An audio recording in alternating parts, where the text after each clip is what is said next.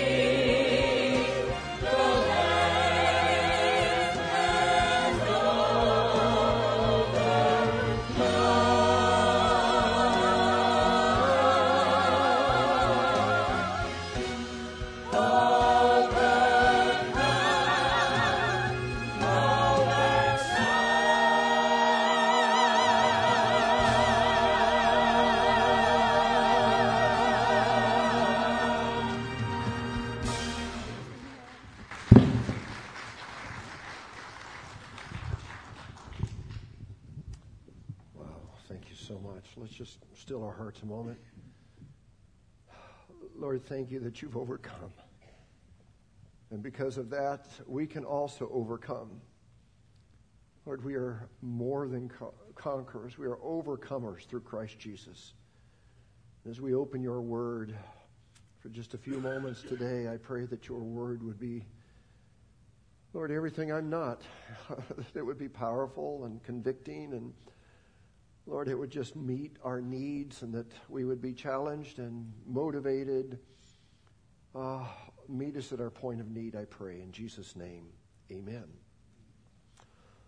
Luke chapter 7 uh, will provide the foundation for our thoughts today. I'll be reading from the New Living Translation, so go ahead and open your Bibles there and uh, just keep them open to Luke chapter 7, and we'll pick up our reading with verse 36, uh, 36 in just a moment. But uh, in our lesson today, we're going to talk about a party crasher. I don't know if you've ever crashed a party. That's kind of on my bucket list. I would like to crash somebody's party sometime and I've always thought it would be so cool at a Royals game where they put out that amazing spread of food, you know, for people with Crown Club, Diamond Club seats, for those in the suites. And, and, and I've just gone by and kind of just drooled as I walk by all of that brisket and, you know, all kinds of just an amazing spread. And, and, and I've always wondered if, as a Cedar County redneck, I could act dignified enough for a couple of moments and pass for somebody important and I've really been tempted to do so, but my wife is such a killjoy. And she honestly doesn't have a risk taking bone in her body. And so she's always rained on my parade, but that's on my bucket list, so you may be hearing about that someday. But, but today we're going to talk about a woman who did indeed crash a party. She had no etiquette, she had no class, she was not invited. She waltzed into a party that consisted of the ruling elite and she proceeded to do some things that were socially and culturally and religiously unacceptable. Let's read about this woman, Luke chapter 7, picking up our reading with verse 36. One of the Pharisees asked Jesus to come and come to his own home for a meal. So Jesus accepted the invitation and sat down to eat. Now, this verse starts out by talking about Pharisees. And if you were raised in church, and by the way, how many of you were pretty much raised in church? You've gone to church a good part of your life. You know, a lot of us, and some of us fell away, whatever. But um, if you were raised in church, you know all about the Pharisees. They were the religious leaders and rulers. But what we don't emphasize very much about Pharisees is that they were also the cultural elite. And they were proud of their heritage because, in a sense, they were considered to be Jewish purebreds.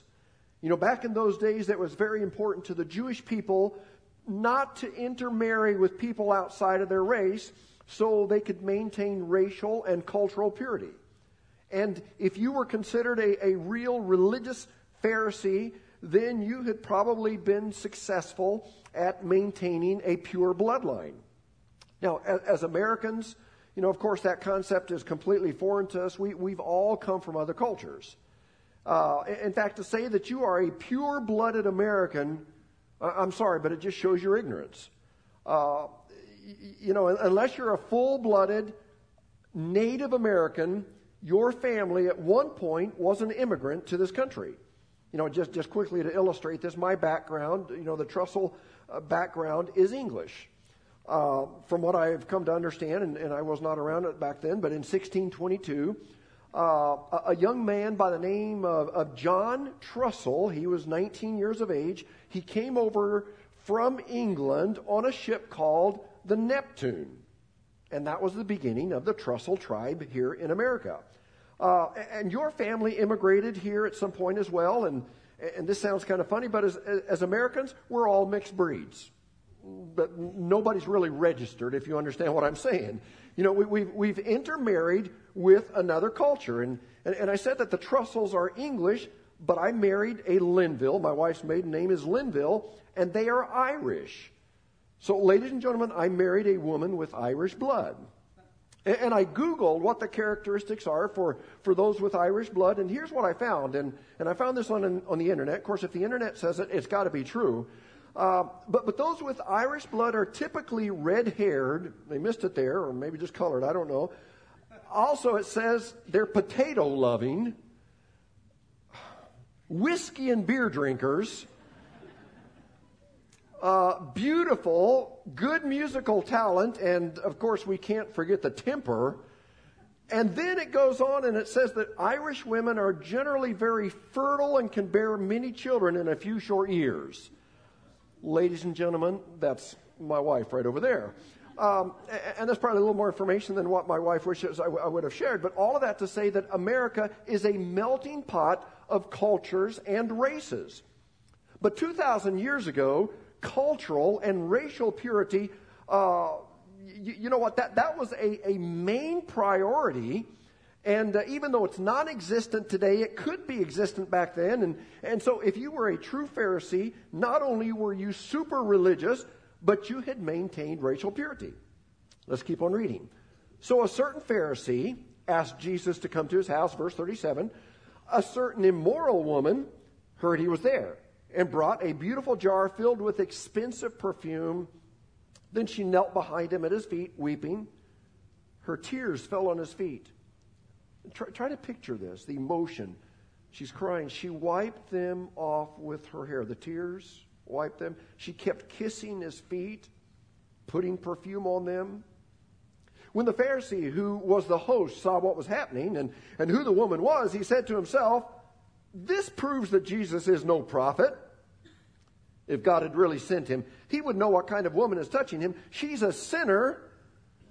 And really, probably what was meant there was she's a prostitute. Verse 40. Then Jesus spoke up and answered his thoughts. Simon, he said to the Pharisee, isn't that awesome? Simon didn't say this, he just thought it. And Jesus sensed it, says, Simon, I have something to say to you. All right, teacher, Simon replied, go ahead. Then Jesus told him this story. And we're going to stop mid sentence, and uh, we'll pick up this story a little bit later on in our lesson. Now, between the Old and the New Testaments, there are what we have come to refer to as the 400 years of silence. Now, this doesn't mean uh, necessarily mean that God didn't speak at all during this period of time, but it, it just means that there's no written record of it. Whenever we finish the Old Testament and go to the New Testament, there is a 400 year gap of anything written that we have from, from God. Well, God broke those 400 years of silence by sending Jesus to this earth as, as a baby. And, and, and as Jesus grew into an adult, he began his ministry and immediately began turning the religious world upside down and began confounding the top rabbinical and religious minds of the day. For example, he saw someone with, with a withered hand and, and he said, Stretch out your hand, and the man did. He was healed. Um, he saw someone that, w- that was deaf, and, and so he spoke a healing word and, and basically said, Can you hear me now? and he could. He saw blind people, and, and sometimes he would just declare them healed. Or on another occasion, it was kind of gross, but he spit in the dirt and made some mud and, and, and the mud in their eyes. But the result was always the same. They left there with 20 20 vision. Jesus even interrupted funerals. One day he said to a widow's dead son, Get up. And he did. And then one day he said to Lazarus, who had been dead four days, and the, the decomposition, the decomposition process was well underway. Remember what the Bible says in King James Version? He stinketh. But, but Jesus said, Lazarus, come out of your tomb, and, and he did. I, I've always wondered if he smelled like death when he came walking out. So, because of all of these miracles, the ruling religious leaders decided they needed to find out more about Jesus. And so, one of the Pharisees, named Simon, planned a dinner party at his house, invited in a bunch of the purebred Pharisees, as well as Jesus. Now, the, the Bible doesn't say this, and this is just Trussell reading between the lines, but I wonder if this invitation wasn't a bit uncomfortable for Jesus. And the reason I say this is because Jesus didn't typically hang with the elite. Rather, Jesus spent more of his time with the rough crowd or, or the poor crowd, the ones that the religious elite judged and criticized.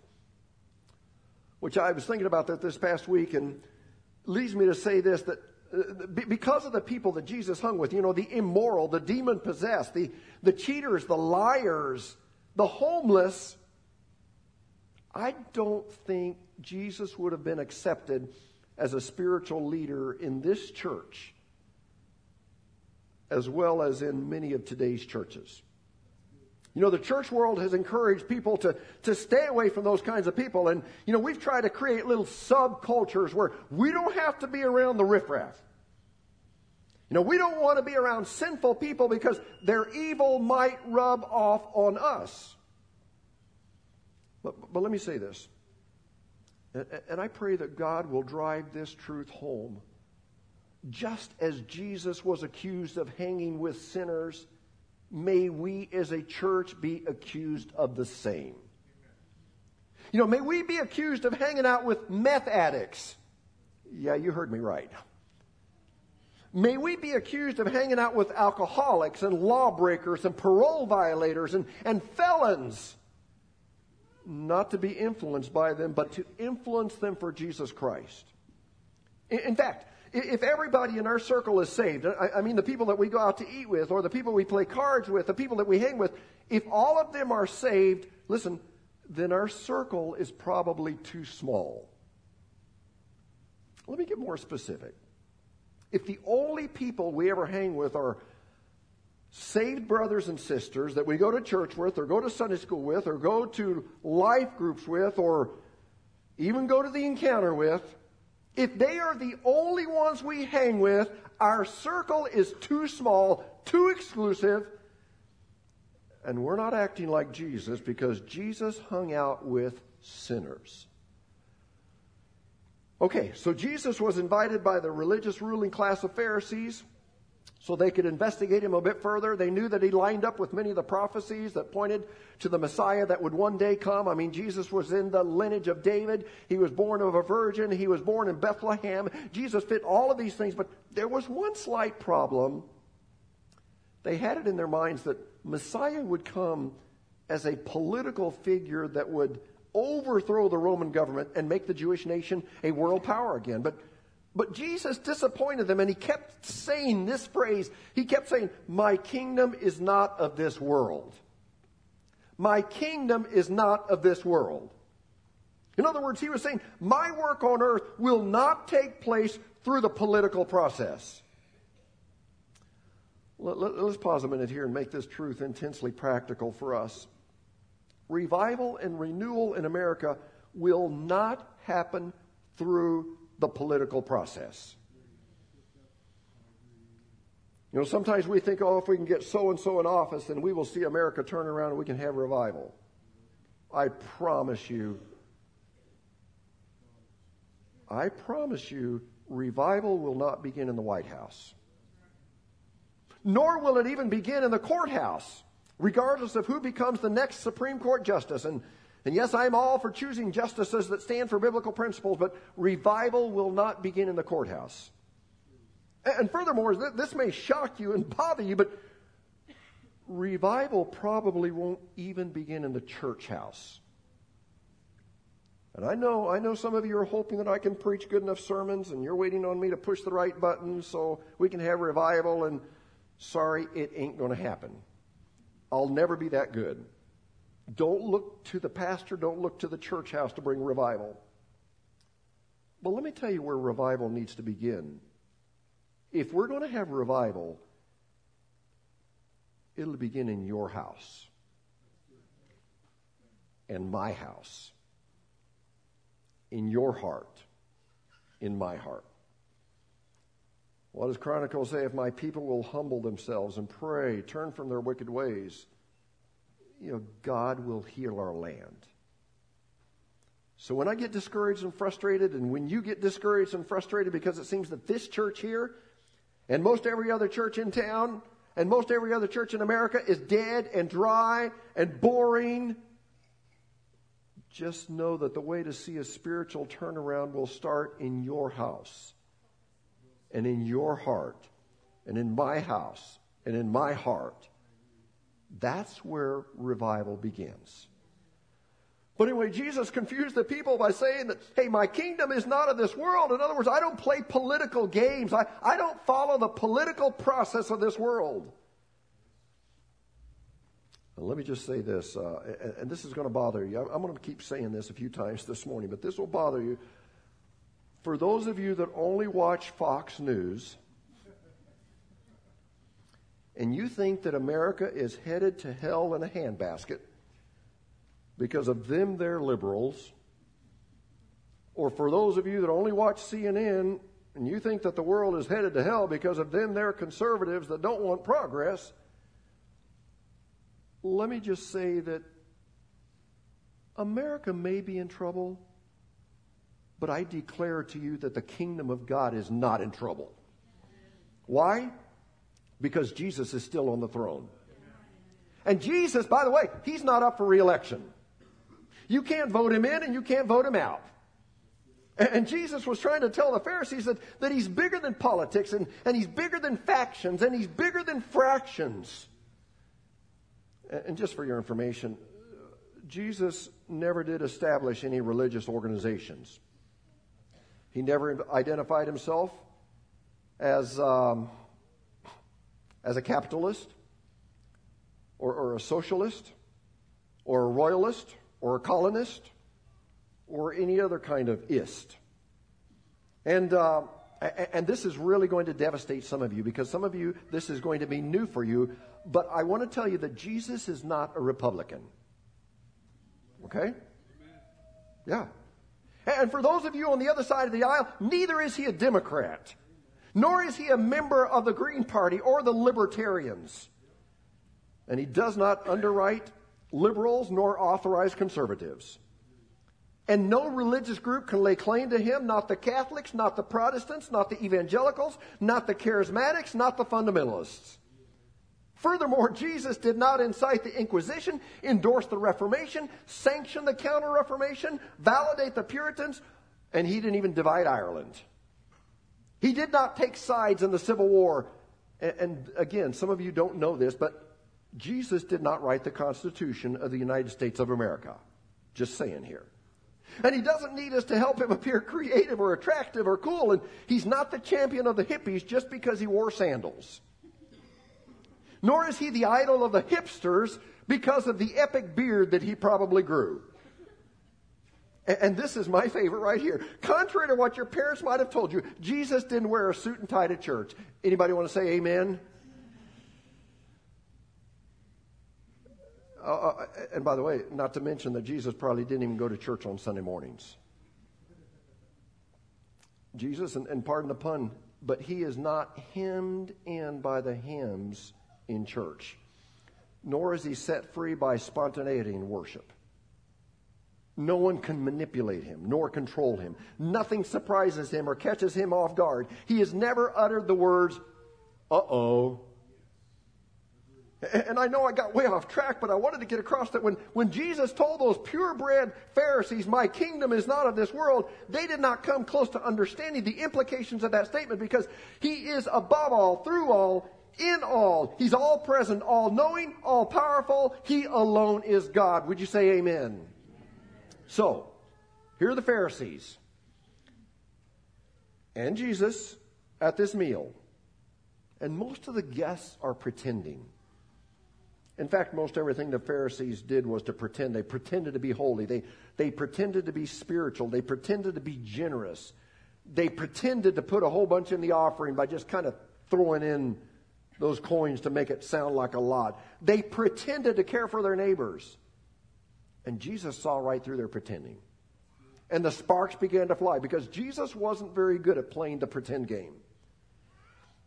You know, I don't know if you've ever been in a setting where people were pretending. Sometimes it happens here in church, and you see someone that tries to be pretend to be spiritual, but you know the way they really live, and maybe they pretend at a church dinner. And this is what really is interesting. There's conflict between some people, and they'll they happen to meet there, and you know they can't get around it. They'll put a smile and on their face, and oh, it's so good to see you. Yeah, everybody knows they hate each other. Well, at this dinner with the Pharisees and Jesus, all of a sudden, and here we're getting to kind of the core of our lesson. All of a sudden, in the middle of that pretending, steps a desperate woman. And I say desperate because for her to crash a party of the religious elite showed desperation. Unannounced, uninvited, she walked in and walked right up to Jesus. Oh, I know this wasn't good etiquette. But when it comes to seeking God, I wish we had more of that type of desperation. You know, we need people that will quit worrying about what everyone else thinks and worry more about what God thinks. We need to let our passion for God overrule our need for approval from people. And what I love about this story and, and this past week as I was just praying and studying thinking on this lesson, what, what I love about this story is that this woman stepped into a religious dinner. In other words, she walked into religion, but she bumped into relationship. Because within moments of walking in, she found herself kneeling in worship at the feet of Jesus. You know, I love being part of this church, and you know, I can't believe you put up with me for 25 years, and can't believe I've put up with you for 25 years, but uh, but I love being part of this church because you know what? You are messed up people, just like me, and I love you and you know, there's the tapestry of, of, of fractured and messed up people, and and, and we've made been made whole by the blood of Jesus Christ. We've been cleansed, and we're now part of the Church of Jesus Christ, where we're family. That's what I love about this church.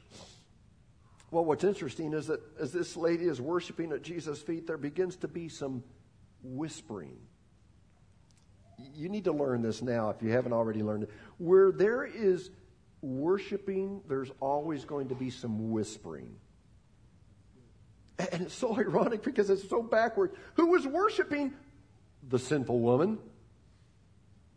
Who was whispering? The religious leaders. Isn't that crazy? You would think that it would be the other way around. You'd think that the religious leaders were the ones that were worshiping and, and you know, this, this gal, sinful gal, woman of the street, she would be whispering, but it was the other way around. The religious people were whispering and judging and saying, oh, if Jesus only knew who this was, he'd never let somebody like that touch him. Which leads me to say that religion always judges. Relationship extends grace. Religious people are always great judges of other people's sins, but it's interesting, they become great defenders of their own sin. And, and, I read something interesting, and you don't find this documented in the Bible. A commentator suggested this, so take it or leave it, whatever. But he said, What first century prostitute? Because, you know, Simon knew who this gal was. So he is just raising the question what first century prostitute would have had the gall to walk into a religious leader's house without being invited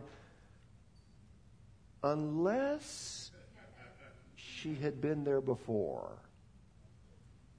I mean, think about it.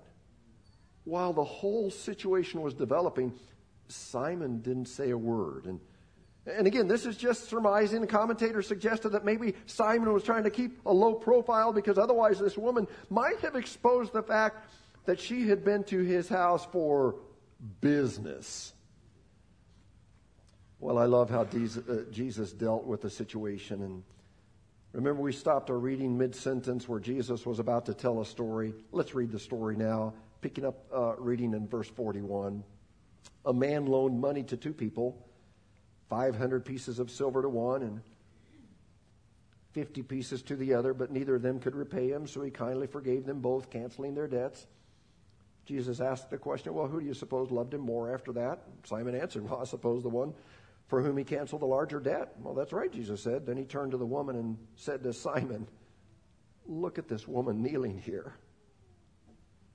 When I entered your home, you didn't offer me water to wash the dust from my feet but she's washed them with her tears and wiped them with her hair. You didn't give me a kiss of greeting, but she's kissed my feet again and again from the time I first came in. You neglected the courtesy of olive oil to anoint my head, but she's anointed my feet with rare perfume. I tell you, her sins, and they're many, they've been forgiven. So she has shown me much love. But a person who is forgiven little shows only little love. So, kind of boiling this down, what Jesus was saying that even as religious as you are, Simon, you know, Mr. Pharisee, you, Mr. Purebred, you haven't even given me, and, you know, I'm a rabbi. You haven't even given me proper honor. The only one that's honored me and worshiped me in this house is this broken and sinful woman that, by the way, you have judged. She washed my feet. She anointed me with rare perfume. And you? I mean, you're a religious leader. I'm a rabbi. What did you do? Nothing. You know, I hope that as followers of Jesus, we will never ever develop any feelings of, I'm better, superiority, because, you know, we keep our nose clean. You know, we don't do meth. We don't, we're not alcoholics. We're law abiding citizens. And you know what happens when we're good? We begin to feel like maybe we're a little bit better than that other person that is so messed up. But don't ever forget, and again, I was thinking about this this past week without Jesus. You could be the next Jeffrey Dahmer. You could be the next Ted Bundy. You could be the next Charles Manson. And so we, may we never get away from the message of that old hymn Amazing grace, how sweet the sound that saved a what? A wretch. That's what you were. That's what I was. Saved a wretch like me. I once was lost, but now I'm found, was blind, but now I see. And so, as messed up people walk into this church, may we not be guilty of whispering. Psst, psst. But they may but may they receive a smile and a welcome and maybe even have us say, hey, come sit with me. And can, can I just add this? This isn't in my notes, and it really makes my wife nervous when I go off script because she never knows what I'm going to say, and half the time I don't either. But um, what if somebody gets your seat? You know what? We've had people in this church, and I'm not going to mention your names. Actually, nobody here, I hope, in this service. But somebody got your seat and you let somebody know about it. Oh, my word. You know, if there's ever a time, an excuse to smack someone in the name of Jesus, maybe that's one. I don't know. Uh, probably shouldn't even do it then. But you know what? We need to show grace and compassion. And that doesn't mean that we're going to be soft on sin, but we are to extend grace. So this woman walked in, knelt at the feet of Jesus, and poured expensive perfume on Jesus' feet, wiped them with her hair. And while she was doing this, she was so broken. Catch this broken. She's so broken, she couldn't say a word. I don't know if you've ever been so broken that you couldn't even talk. And I remember a few years ago, I was broken over something that had taken place, and I was so broken I couldn't talk. I couldn't even talk in detail to my wife. And I remember one day I went out to my farm and it was winter time and it was so cold out there and we had six or eight inches of snow on the ground and but it didn't matter and I was too broken to care and I just began walking and I walked and I wept and I prayed and I worshiped. You know what? I found comfort in the Lord. And this may bother us theologically because it goes against some of the stuff that we teach, but I believe that that broken woman, without saying one word, with tears only, worshiped her way into a relationship with Christ. And that goes against what we sometimes teach. And, and I pray that you'll understand my heart here. But here's what we say, and here's what religion says. Okay, if you want to become a Christian, just follow these steps. You know, pray the prayer. Say these words and then read your Bible and go to church every Sunday. You know, we have this formula. I'm afraid that sometimes we basically lead people into religion. But Jesus didn't do any of that. He didn't ask the woman to say the sinner's prayer. He didn't ask her to confess and tell everybody what she had done. And he didn't ask her to raise her hand in faith. But Jesus saw that as she was weeping, he, he clearly saw that this woman's worship did for her what her words couldn't. She wept and worshiped her way into salvation. As we head towards our, our wrap up today, I want to bring up a question. Where do you think this woman heard about Jesus? Have you ever wondered that? Because it just said that she heard Jesus was going to be Simon's, at Simon's. And, and we really don't know. Scripture doesn't tell us, but w- would you just allow me to create a possible scenario that maybe caused her to hear about Jesus?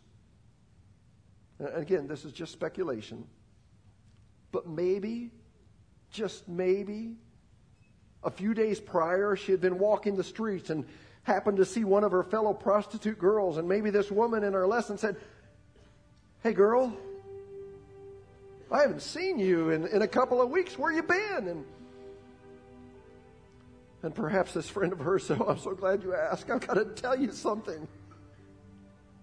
Something that happened to me because my life has changed. And again, just speculating, maybe she began to give her testimony. Maybe she said a couple of weeks ago, I was walking the streets and needing some money, trying to pick up a man for business. And, and I approached this man, but when I got closer, I noticed I, I noticed he was looking at me, but there was something different about the look, and I started to make my moves on him. But I noticed right away that the look wasn't a look of lust, but it was a look of genuine love. And he began to tell me about my life and my past and my struggles. And he told me how God had another plan for my life, and I didn't have to do what I'd been doing for a living. And something came over me and it was so strange. And I, I began to believe and put my trust in this complete stranger. And it was like something immediately happened inside of me and my life was transformed. And, and girl, I've quit the business. No longer do I walk the streets trying to hook up with men. And you can't believe the fulfillment and the joy that I've had the last two weeks. And maybe this woman in her lesson her heart started beating fast. She said, Well, what was his name? And her friend said, His name is Jesus. Girl, I overheard that Jesus was going to be at Simon's house. And maybe she gave it a little slight smile and said, You know where Simon lives, don't you? And, and maybe she said, Yeah, I do. But if you will just meet up with this man, I know he can do the same for you as he has done for me. I know that probably wasn't the way that all came down, but regardless of how she heard about Jesus, that sinful woman was so desperate that she crashed the party at Simon's house and ended up kneeling at the feet of Jesus. And Jesus was so pleased with her faith, and he said, Woman, your faith has saved you. Go in peace. Now, religion would have kicked her out, but relationship said, Come as you are. Religion would have said, You got to do this and this and pray this and go here and all of this. And but relationship just said, put your complete trust in Jesus. And if there's somebody here this morning that is maybe just feeling the load of sin, I want you to know for the record that Jesus is still saving. Amen.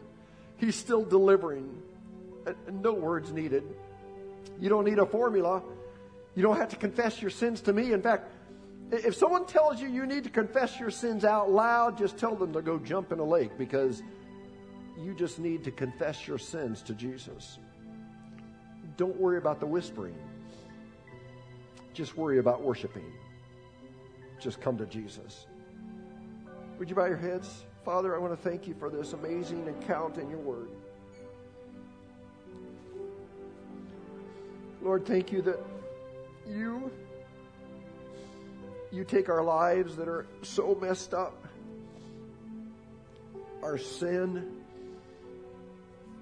Lord, you don't overlook our sin. You're not soft on sin, and we shouldn't be either. But Lord, you forgive sin and you cleanse sin. Lord, I thank you that you gave us this illustration here of, of this wicked sinner that probably was a prostitute, a street woman. She made her living by selling her body. And God, thank you that you just showed that your grace is complete, that it's full, and regardless of what we've done, regardless of the depth of our sin, you're able to come in and cleanse us. And so, Lord, if there's anyone here today that maybe hasn't taken that step yet. Their sin is great and it's heavy on them. Lord, I pray that they would find hope in this story. They would find hope in your word. God, I pray that this moment that they would just come to you and they would do away with the formulas and all of the things that we got to do. Go here and do this and all of that, say this, and Lord, that we would just come to you, that we would place our trust in you. God, forgive us the times for that we've made Christianity a religion instead of just a relationship with Jesus. Lord, I pray for those right now that are just full of guilt and full of sin. They're carrying the load. I, I pray that they would just worship their way to Jesus today. Father, I pray this in your name. And before we finish this service, finish this prayer, heads bowed, eyes closed, is there somebody here that would say, Joe, God has really spoken to me. Would you just pray for me? Just lift your hand. Thank you. I see your hand. Anyone else? I see your hand. Anyone else? Thank you. Anyone else? Just lift your hand. God has really spoken to me today. Would you just pray for me? God, I pray that right now, in these closing moments of this service, that these people that raised their hands and maybe others that didn't even go have the courage to do that. I pray that they would begin to worship their way into the arms of Jesus. Lord, that they would not worry about the whispering. Lord, they wouldn't worry about what everybody else might say or think or even their spouse. But I pray, God, that they would just come to you and, Lord, that you would make us whole. And, Lord, for the sin that's in our lives, I pray that you would forgive us. And, Lord, that you would truly cleanse us. Lord, I pray that we would find deliverance. Lord, just as you said to that other woman, I don't condemn you, but I am going to ask you just to leave your sin. And I pray that we would have that courage to leave our sin. We may not be able to do it in our own strength, but with your power, we can. Give us that power, the resurrection power this week to be able to do so. Lord, we thank you again for your presence and for your love. We worship you today. We thank you for your word. And this week, let us make a difference for you. I pray this in Jesus' precious, holy, wonderful, majestic name. Amen. You've been listening to the Sunday morning message broadcast from Church of God Holiness in El Dorado Springs. Our messages are archived at www.eldochurch.com or to order compact discs or DVD videos of the messages, call the church at 417-876-2200. Thank you for listening.